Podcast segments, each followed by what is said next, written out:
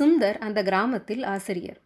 அவர் சிறந்த அறிவு கொண்டிருந்ததோடு அன்பும் அடக்கமும் மிகுந்தவராக விளங்கினார். ஏழை குழந்தைகளுக்காக இலவச பாடசாலை ஒன்றை அமைத்து கல்வி போதித்து வந்தார். மக்கள் ஆசிரியரின் மீது நல்ல மரியாதை வைத்திருந்தனர். ராமு என்ற செல்வந்தனும் அதே கிராமத்தில் வசித்து வந்தான். முரடனாகிய இவன் மீது கிராம மக்களுக்கு மதிப்போ மரியாதையோ இல்லை. செல்வந்தனாக இருந்தும் தனக்கு கிடைக்காத மதிப்பும் மரியாதையும் ஆசிரியருக்கு கிடைக்கிறதே என்று ராமு ஆசிரியரின் மீது பொறாமை கொண்டான். ஆசிரியரை எங்கு கண்டாலும் ராமு வம்பு கிழுப்பான் அவமானப்படுத்த நினைப்பான். ஒரு நாள் மாணவர்களுக்கு பாடம் கற்றுக் கொடுத்த பின் ஆசிரியர் வீட்டுக்கு திரும்பி கொண்டிருந்தார். அப்போது ராமு தன் தோட்டத்திலிருந்து பறித்த பூசணிக்காயோடு வந்து கொண்டிருந்தான். ராமுவுடன் அவனது இரு தோழர்களும் வந்தனர். ராமுவையும் அவனது தோழர்களையும் கண்ட ஆசிரியர் ஒதுங்கி நடந்தார். ஆனால் அவர்களோ என்ன சுந்தர் பள்ளிக்கூடத்திலிருந்து வருகிறார்களா? என்று வழியை மறித்தபடி கேட்டு வம்பிழுத்தனர்.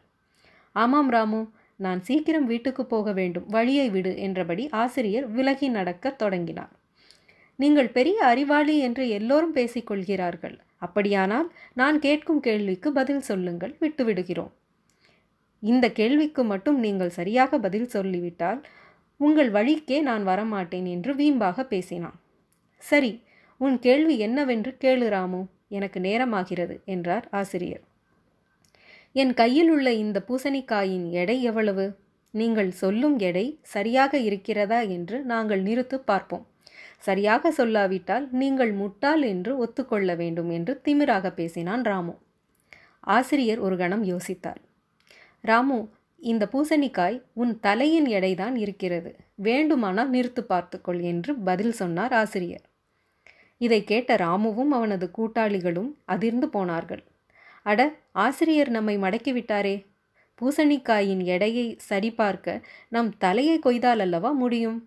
தலையை கொய்ய முடியுமா? பூசணியை எடை போட முடியுமா? என்று திகைத்த ராமு தன் நண்பர்களையும் அழைத்து கொண்டு ஓடியே போனான். அதன்பின் அவன் ஆசிரியரிடம் வம்பு செய்வான்.